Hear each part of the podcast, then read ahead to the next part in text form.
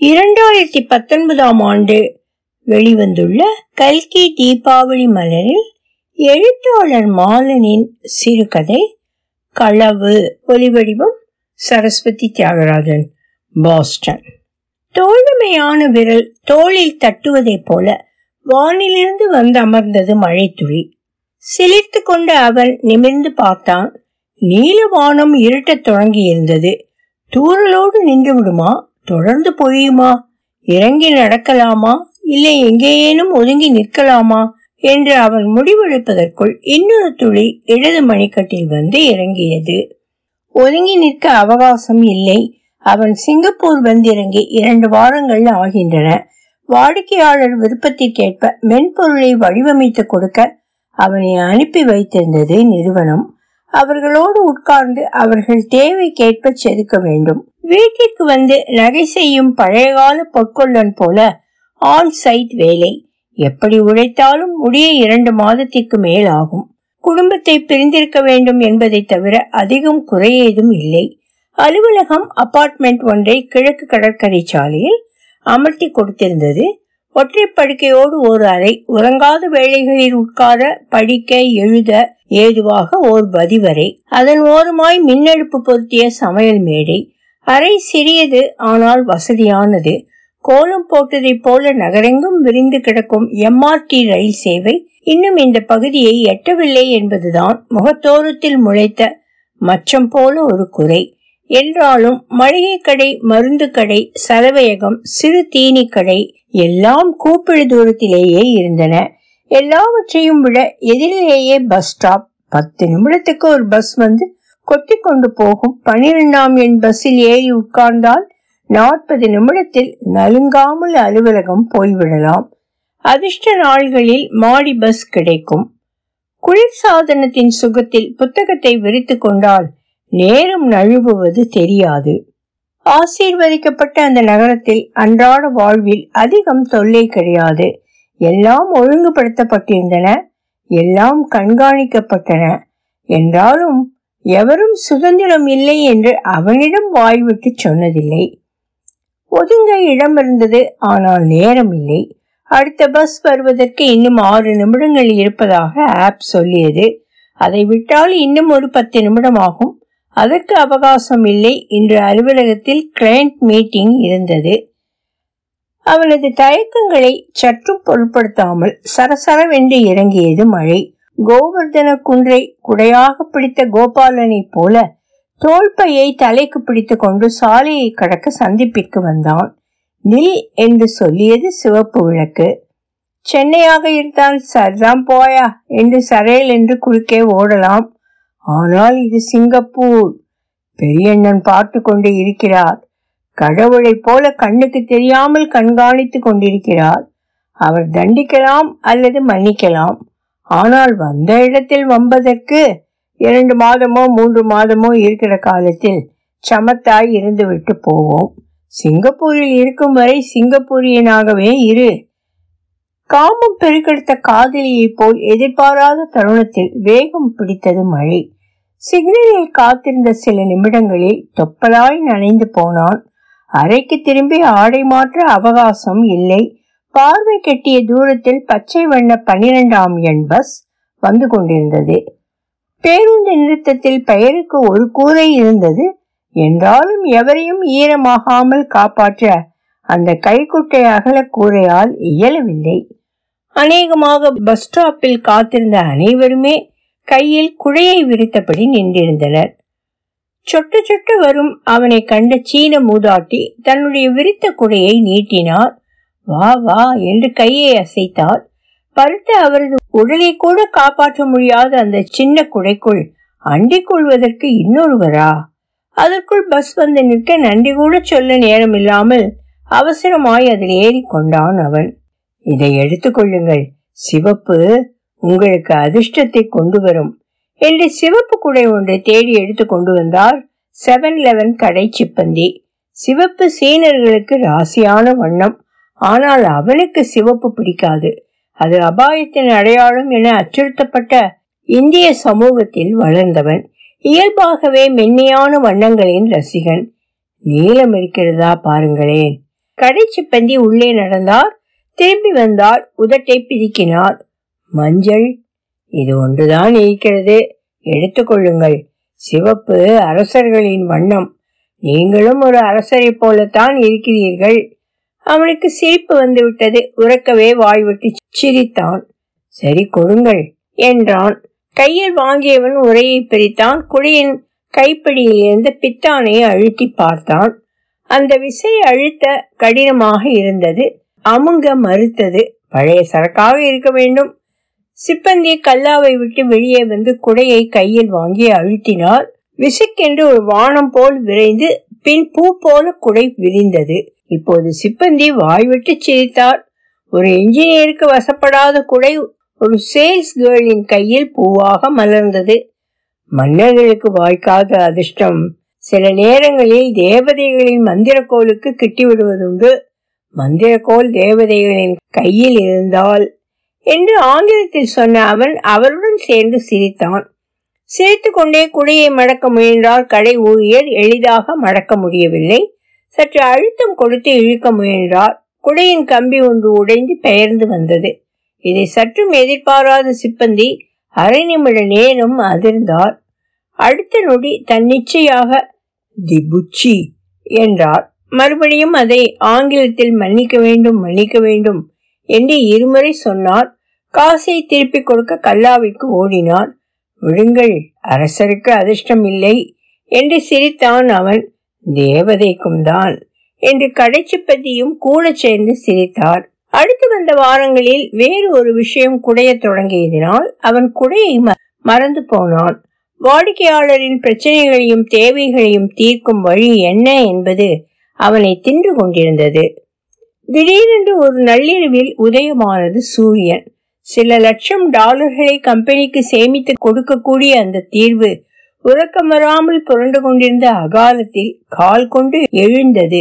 வழக்கமான அணுகுமுறையில் அது வாய்த்திருக்க சாத்தியமில்லை. மாற்றி யோசி என்ற லேட்ரல் திங்கிங் தான் கை கொடுத்தது. சிந்திப்பது எல்லோருக்கும் சாத்தியம். ஆனால் மாற்றி யோசிக்க மனதில் ஒரு சுடர் வேண்டும். இலக்கிய வாசிப்பு அவனுக்குள் அந்த சுடரை ஏற்றியிருந்தது. வார்த்தைகளின் வழக்கமான அர்த்தங்களுக்கு அப்பால் உள்ள சாத்தியங்களை கண்டுகொள்ளும் கண்ணை கவிதைகள் அவனுக்கு பரிசளித்திருந்தன. முதலையும் பள்ளியே மூங்கிலும் புல்லே என்ற காணாசூவின் கவிதை அவனது பதினைந்து வயதில் முதல் சுடரை ஏற்றியது.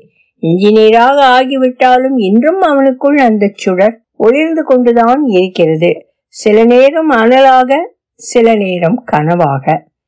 இந்த தீர்வு தனக்கு மாத்திரமே சாத்தியம் என்ற பெருமிதமும் மகிழ்ச்சியும் உந்தி தள்ள தலைமை அலுவலகத்திற்கு அறிக்கை தயாரித்தான். அத்துடன் ஒரு செய்முறை விளக்கமும் சேர்த்து அனுப்பி வைத்தான். வாடிக்கையாளரிடம் அதை பகிர்ந்து கொள்ளவில்லை. அதற்கு அலுவலகத்திலிருந்து அனுமதி வர வேண்டும். அனுமதி வரவில்லை. ஆள் வந்தார். அவனுக்கு இரண்டு படிகள் மேலிருந்த பாஸ் வந்தார். குளிர்ந்த அறையில் கூட்டம் ஒன்று நடத்தி அவரே கண்டுபிடித்ததை போன்று அந்த தீர்வை அறிவித்தார். இறுதி வாக்கியமாக இவர் இவனது உழைப்புக்கும் ஒரு வரியில் நன்றி சொன்னார். வாடிக்கையாளர்கள் எழுந்து நின்று அவருக்கு வாழ்த்து சொன்னார்கள். அபாரமான யோசனை என்று குதூகலித்து கொண்டாடினார்கள். நன்றி சொல்லி கரம் குலுக்கினார்கள். இவன் கரத்தையும் இழுத்து குலுக்கினார்கள். உழைப்பு இவனுடையது என்று அவர்களுக்கு தெரியும். யோசனையும் இவனுடையதுதான் என்று தெரியாது. நட்சத்திர விடுதியின் நான்காவது மாடியில் தங்கியிருந்தார் அதிகாரி. அறைக்குள் அவன் நுழைந்ததும் அனைத்து தழுவி கொண்டார் நலம் விசாரித்தார். செந்தோசா சென்றாயா? என கேட்டார். அடுத்த கவிதை தொகுப்பு எப்போது? என விசாரித்தார். எனக்கு ஒரு பிரதி மறக்காமல் அனுப்பி வை என்றார் அச்சு நூலாக போடாதே மின் புத்தகமாக வெளியிடு என்று ஆலோசனை சொன்னார். எதிரே கிடந்த கிண்டிலை எடுத்து காட்டி இதற்குள் இருநூறு புத்தகங்கள் இருக்கின்றன என்றார். நானும் வாசகன்தான். ஆனால் இலக்கியம் படிப்பதில்லை என்று சிரித்தார். ஆனால் நீ மட்டும் விதிவிலக்கு என்று திருத்திக் கொண்டார். மது அருந்த மாட்டாய் அல்லவா? என கேட்டபடி தன்னுடைய பைக்குள் துழாவி விலை உயர்ந்த கடிகாரத்தையும் சாக்லேட் கோலங்களையும் எடுத்து கொடுத்தார். கனத்த ஊதிய உயர்வு காத்திருக்கிறது என்று உறுதி சொன்னார். அவனுடைய யோசனை பற்றி அரை வார்த்தை கூட சொல்லவில்லை. மழைக்கு முந்தைய இறுக்கம் போல அவன் மனம் புழுங்கிக் கொண்டிருந்தது. நிமிட நேரம் யோசித்து நேரடியாகவே கேட்டுவிட்டான். இது திருட்டு இல்லையா? அதிகாரி திடுக்கிட்டது அவர் கண்ணில் தெரிந்தது. ஆனால் அமைதியான குரலில் அவர் கேட்டார். எது? யோசனை என்னுடையது? நீயே எங்களுடையவன்தானே? என்று சிரித்தால் புரியாது விழித்தவனை பார்த்து கேட்டார். Don't you belong to us கெட்டிக்காரத்தனமான கேள்வி. ஆம் என்றால் அது சரண்டர் இல்லை என்றால் வேலை போய்விடும். அவன் எழுந்து கொண்டான். காசுக்காக மாத்திரம் எல்லோரும் சுவாசிப்பதில்லை. பத்து பாத்திரம் தேய்ப்பவளுக்கு கூட அங்கீகாரம் தேவைப்படுகிறது என்றான். இன்னும் நீ கற்றுக்கொள்ள வேண்டியது ஏராளம் இருக்கிறது என்று முதுகில் தட்டி அரைக்கதவை மூடினார் அதிகாரி.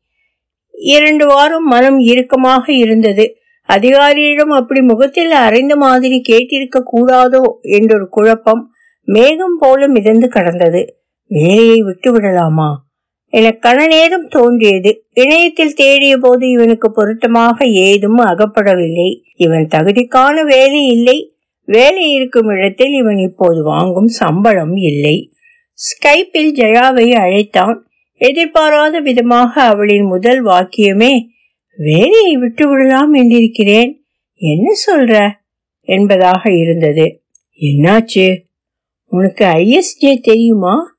அப்படியென்றால் எங்கள் துறையில் புகழ்பெற்ற சர்வதேச ஜேர்னல் அதற்கென்ன? என்னுடைய தீசிஸை அந்த ஜேர்னலில் தன் பெயரில் பிரசுரம் செய்து கொண்டு விட்டார் என் ப்ரொஃபசர் திருடர்களோடு வேலை செய்ய எனக்கு பிடிக்கவில்லை. அவன் மௌனித்தான். பின் சொன்னான் திருடர்களோடு வாழ்கிறோம் திருடர்களை பாராட்டுகிறோம் திருடர்களை வணங்குகிறோம். அவர்கள்தான் நம் அரசியல்வாதிகள் அறிஞர்கள் எழுத்தாளர்கள் இசையமைப்பாளர்கள் இயக்குனர்கள் அவர்களைத்தான் கொண்டாடுகிறது சமூகம். வாழ்க்கை வணிகமாகிவிட்ட சமூகத்தில் திருட்டு என்பது நடைமுறை. என்ன சொல்ற? திருடனாய் இரு. என்னைக்காவது நீ புரியுற மாதிரி பேசியிருக்கியா? என்று போனை துண்டித்து விட்டாள் ஜெயா. எக்ஸ்கலேட்டரில் இறங்கி வருகிறவரை வெளியே மழை கொட்டி கொண்டிருப்பது தெரியவில்லை. கட்டிடத்தின் கண்ணாடி சுவர்கள் ஒலியை ஊமையாக்கி விட்டிருந்தன. பதினாறு மாடிகள் கொண்ட அந்த கட்டிடத்தில் பல நிறுவனங்கள் இயங்கிக் கொண்டிருந்தன. எல்லோருக்கும் பொதுவாக ஒரு முன்வாயில் இருந்தது. நம் ஊரில் பார்க்க முடியாத ஒரு நடைமுறை அங்கு அரங்கேறி கொண்டிருந்தது. மழையிலிருந்து கட்டிடத்துக்குள் நுழைபவர்கள் குடையை மடக்கி அதை அதற்கென வடிவமைக்கப்பட்டு அங்கு தொங்க விடப்பட்டிருந்த நீண்ட நெகிழி பைகளில் இட்டு ஓரமாக இருந்த குவளை போன்ற உருளைக்குள் வைத்துவிட்டு சென்றார்கள். ஈரத்தை எல்லா தளங்களுக்கும் எடுத்து சென்று விடாமல் இருக்க இப்படி ஒரு ஏற்பாடு. தரையெல்லாம் ஈரமாகி அதில் குறுக்கும் நெடுக்குமாக நடந்து சேற்றின் சுவடுகள் பரவி அழகான கூடம் அம்மை வடுப்பட்ட முகம் போல ஆகிவிடக் கூடாது என்பதின் அக்கறை அது. யாருடைய யோசனையோ இது? என்ற கேள்வி நொடிநேரம் அவன் மனதில் ஓடி மறைந்தது. மழை ஓய்வதாக இல்லை. அதை குறித்து யாரும் அலட்டிக் கொள்வதாகவும் இல்லை. அந்த கட்டிடத்திற்குள் எப்போதும் போல மனிதர்கள் வருவதும் போவதுமாக இருந்தார்கள். மழையின் கரங்களால் மாநகரத்தின் இயக்கத்தை நெறித்துவிட முடியவில்லை. வருகிறவர்கள் எல்லோர் கையிலும் குடை இருந்தது. கடிதம் போட்டுவிட்டு வருகிற விருந்தினரை போல அறிவித்துவிட்டு வந்து இறங்கி இருக்க வேண்டும் மழை. அல்லது எந்த நேரமும் எதற்கும் தயாராய் இருப்பது என்ற எச்சரிக்கை உணர்வு அவர்கள் இயல்பாகவே ஆகியிருக்க வேண்டும். அரை மணி நேரமாக மழையே பார்த்து கொண்டிருந்தான் அவன். அலுப்பு தட்டியது. அலுவலகத்திற்கே திரும்பி போய் விடலாமா என தோன்றியது. போய்? அந்த திருடர்களுக்காக இன்னும் கொஞ்ச நேரம் பொட்டி தட்டவா? காத்திருக்கலாம். எதற்காக காத்திருக்கிறோம் என்ற கேள்வி கொக்கியை வீசியது. காத்திருப்பவர்கள் ஒருபோதும் முன்னேறியதில்லை என்று மனம் சொன்னது. நெறிகள் நியாயம் அறம் எல்லாவற்றையும் தூக்கி கடாசி விட்டு முந்துகிறவர்களுக்கு சிவப்பு கம்பளம் விரிக்கவே காத்திருக்கிறது உலகம். கிளம்பலாம் என முடிவு செய்தான். அன்று போல நனைந்து கொண்டு போய் விடலாமா என்று தோன்றியது. ஆனால் அன்றிருந்த உற்சாகம் என்றில்லை மழை வெளியே மனதில் வறட்சி. அன்றைக்கே குடை ஒன்று வாங்கி இருக்க வேண்டும். அதற்கு அதிர்ஷ்டமில்லை. திருடர்கள் உலகில் என்றும் அதிர்ஷ்டம் ஏமாளிகளின் பக்கம் இருப்பதில்லை. இந்த செமஸ்டரில் என்ன கற்றுக்கொண்டாய்? என்று யாரோ எவரிடமோ உரையாடி கொண்டு கடந்து போனார்கள். நீ கற்றுக்கொள்ள வேண்டியது இன்னும் நிறைய இருக்கிறது என்று அதிகாரியின் வாக்கியம் நினைவில் மீண்டெழுந்தது. யார் மீது என்று தெரியாமல் ஆத்திரம் உள்ளே பீரிட்டது களவாடுகிறவர்கள் களவாட கற்றுக்கொள்கிறவர்கள் கற்றுக்கொண்டே இருக்க வேண்டுமா? கற்றுக்கொள்கிறவர்களும் பாடம் கற்பிப்பார்கள் ஒரு நாள். அந்த கணத்தில்தான் அவன் அந்த முடிவுக்கு வந்தான். குடைகள் வைத்திருந்த குவளையை நோக்கி நகர்ந்தான். அங்கிருந்த பூ போட்ட பெரிய குடை ஒன்றை என்னமோ அவனே வைத்து விட்டு போனதைப் போல உருவி கொண்டு நடந்தான். பொல் என்று பொழுது விழுந்த பொழுது மழை பெய்து சுவடே இல்லை. பொட்டு நீர் கூட சாலையில் இல்லை. சூரியன் கூட சுள்ளென்று காய்ந்தது. பல் துறக்க போன போது நீர் வழிவதற்காக முதல் நாள் குளியலறை கதவில் மாட்டிய குடை கண்ணில் பட்டது. மனதை உறுத்தியது. அடே திருடா என குரல் கேட்டது. குடையா பேசுகிறது? திரும்பி குடையை பார்த்தான். கூப்பிட்டது குடை இல்லை. குரல் உள்ளிருந்துதான் வருகிறது. என்ன அற்பத்தனமான காரியம் செய்து விட்டோம் யாருடைய குடையோ யார் மழையில் நனைந்து கொண்டு போனார்களோ பஸ் ஸ்டாப்பில் நின்று கொண்டு வா வா என்று கையசைத்த சீன கிழவியினுடையதோ அதிர்ஷ்டம் அவனுக்கு வாழ்க்கட்டும் என வாழ்த்திய கடை சிப்பந்தியினுடையதோ இந்த நகரத்தில் இந்த நாள் வரை தன்னை எவரும் ஏமாற்றியதில்லை. டாக்ஸியில் கூட பாக்கியும் கொடுத்து ரசீதும் கொடுப்பார்கள். தேதி முடிந்த தின்பண்டத்தை தலையில் கட்டியதில்லை. கிருஷ்ணன் கோவிலுக்கு அடுத்திருக்கும் சீன கோவிலுக்கு போயிருந்த போது கழற்றி வைத்த செருப்பு கூட அப்படியே இருந்ததே. பிக் பாக்கெட் என்று பத்து சென்ட் களவு போனதில்லை. சலவைக்கு துணி போட்ட போது சட்டை பையில் மறந்து விட்டிருந்த ஐந்து டாலர் நோட்டை அழைத்து கையில் கொடுத்தாளே கடைக்காரி. யாரிடம் திருடி இருக்கிறோம்? யாரை பழிவாங்கி இருக்கிறோம்? அவன் செயலின் அபத்தம் அவனை விளாசியது தன்னை தானே சாட்டையால் அடித்துக்கொண்டு பிச்சை கேட்கிறவனைப் போல அந்த கணம் அவன் உணர்ந்தான். அவன் கேட்பது பிச்சையா? மன்னிப்பா. அந்த அலுவலகத்திற்கு குடையை எடுத்துக்கொண்டு போனான். முன் வாயிலில் இருந்த குவளையில் கொண்டு செருகினான். நேற்று வந்தவர் இன்றும் வந்தால் எடுத்துக்கொண்டு போகட்டும். மதிய உணவுக்காக மாடியிலிருந்து இறங்கி வந்தபோது கடைக்கண்ணால் பார்த்தான். அவன் வைத்த குடை அப்படியே இருந்தது. குவளைக்குள் செருகிய பூ போல அங்கிருந்தது. அந்த ஒரு குடை மாத்திரம்தான். வெயில் கொளுத்துகிற நாளில் வேறு எவர் குடையோடு வரப்போகிறார்கள்? மாலை கிளம்புகிற போது மறித்து நிறுத்தியது ஒரு குரல். சார் குழைய மறந்துட்டீங்களே? என்று காவலாளி குடையை கையில் வைத்து கொண்டு நின்றார். தமிழா? என்று கேட்டார். அழகான குடை எல்லாரும் கருப்பு சிவப்பு மஞ்சள்னு எடுத்துட்டு வராங்க. இது கத்திரிப்பூ கலரில் பிங்க் நிற குறும் பூக்கள் போட்டு அம்சமா இருக்கு என்றார். கவிதை எழுதுவீங்களா? என்று இவன் கேள்விக்கு வெட்கப்பட்டு சிரித்து கொண்டே காலையில் வந்தபோதே பார்த்தேன். கேட்கணும்னு நினைச்சேன். அவசரமா போயிட்டு இருந்தீங்க என்று சிரித்து கொண்டே நீட்டினார் அதை வாங்கிக் கொள்வதை தவிர அவனுக்கு வேறு வழி இல்லை. பன்னிரெண்டாம் எண் பஸ்ஸின் மாடி பாதிக்கு மேல் காலியாக இருந்தது. இவனும் இருநூறு பயணிகளும் மாத்திரம் இருந்தார்கள். இவன் குடையை இருக்கையின் கைப்பிடியில் மாட்டிவிட்டு வெளியே பார்க்க தொடங்கினான். மனம் காட்சிகளில் லயிக்கவில்லை? உள்ளே குத்திய முள் உறுத்தி கொண்டே இருந்தது. மாடியில் இருந்த நால்வரில் இருவர் ராக்ஸி ஸ்கொயர் அருகே இறங்கி போனார்கள். அடுத்த நிறுத்தத்தில் அவன் இறங்க வேண்டும். தொங்கவிட்ட குடையை தொடாமல் மறந்து விட்டது போன்ற பாவனையோடு இவன் படி இறங்கினான் எக்ஸ்கியூஸ் மீ என்று பதட்டத்தோடு ஒரு மலாய்க்காரர் இவன் பின்னாலேயே இறங்கி வந்தார். இவர் அம்பிரல்லா என்று நீட்டினார் if you do not want it to rain always carry an umbrella என்று சொல்லி கடகடவென்று சிரித்தார் இவனுக்கும் பற்றி கொண்டு வந்தது. ஆனாலும் புன்னகைத்தான். அடுத்த இரு நாள்கள் காபி கிளப் காய்கறி கடை சலவை குளம் என்று குடையை தொலைத்து விட அலைந்தான். யாராவது நினைவு வைத்துக் கொண்டு எடுத்து கொடுத்து கொண்டே இருந்தார்கள். வண்ணக்குடையாக இல்லாமல் பூ போட்ட துணியால் ஆன குடையை அடையாளம் கண்டு கொள்வது எல்லோருக்கும் எளிதாகவே இருந்தது. தனித்துவத்தோடு இருப்பவர்கள் தப்பிக்கொள்வது கடினம்தான். குப்பை பைகளை போடுவதற்கென்று அவனுடைய தளத்தில் ஓரடி அகலத்திற்கு ஒரு பொந்து இருந்தது. அந்த சூட்டில் குப்பை பைகளை போட்டால் குழாய் வழி நேரே கீழிருக்கும் தொட்டிக்கு போய் சேரும். அதிலே தள்ளி விட்டு விடலாமா? என்று தோன்றிய யோசனையை மறுபரிசீலனை செய்யாமல் செயல்படுத்த முனைந்தான். குடை உள்ளே போக திணறியது. கேள்விக்குறி போன்ற கைப்பிடி மாட்டிக்கொண்டு நகர மறுத்தது. நின்றபடியே தரை துடைத்துக் கொண்டிருந்த இந்தோனேஷிய கிழவி கைவேலையை விட்டு விட்டு ஓடி வந்து மாட்டிக்கிச்சா?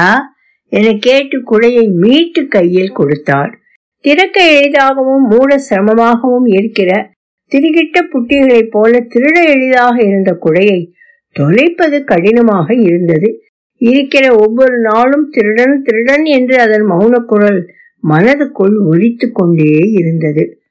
ஆள் அரவமற்ற பூங்காவில் யாரும் காணாதவாறு வைத்துவிட்டு திரும்பிவிடலாம் என்று இருசூழும் மாலையில் கிழக்கு கடற்கரைக்கு கிளம்பினான் அவன். வேலை நாள் என்பதால் கூட்டம் அதிகமில்லை. சீறிக்கொண்டு செல்லும் அம்பு போல சிறுவன் ஒருவன் சைக்கிள் தடத்தில் இ சைக்கிளை செலுத்திக் கொண்டு போனான். சிறு சிறுவென்று காற்று வீசிக் கொண்டிருந்தது. அதிலும் இருவர் வேர்க்க வேர்க்க மென்னோட்டம் ஓடிக்கொண்டிருந்தார்கள். அர்த்தமில்லாத வரி ஆடம்பரமாக கவிதைக்குள் நுழைந்து விட்டதைப் போல அவன் அவசியமே இல்லாமல் மழையில்லாத மாலையில் குடையை விரித்து பிரித்து நடந்து கொண்டிருந்தான். விலகு விலகு என்று விரட்டுவதைப் போல முதுகுக்கு பின் சைக்கிள் மணி சத்தம் சளைக்காமல் ஒலிக்கவே திரும்பி பார்த்தான்.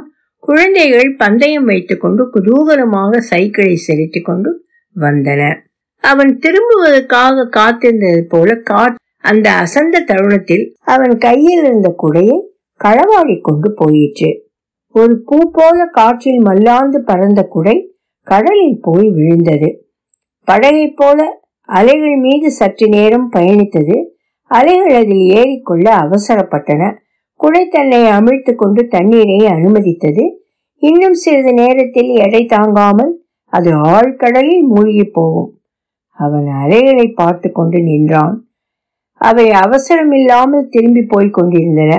அருகே போய் காலை நனைக்கலாம் என்று தோன்றியது. நடக்கத் தொடங்கிய போது மழை சரசரவென்று இறங்கியது. அங்கிருந்த ஒன்றிரண்டு பேரும் மரங்களை நோக்கி பரபரவென்று ஓடினார்கள். அவன் சிரித்துக்கொண்டே நடக்கத் தொடங்கினான். ஒலி வடிவம் சரஸ்வதி தியாகராஜன் பாஸ்டன்.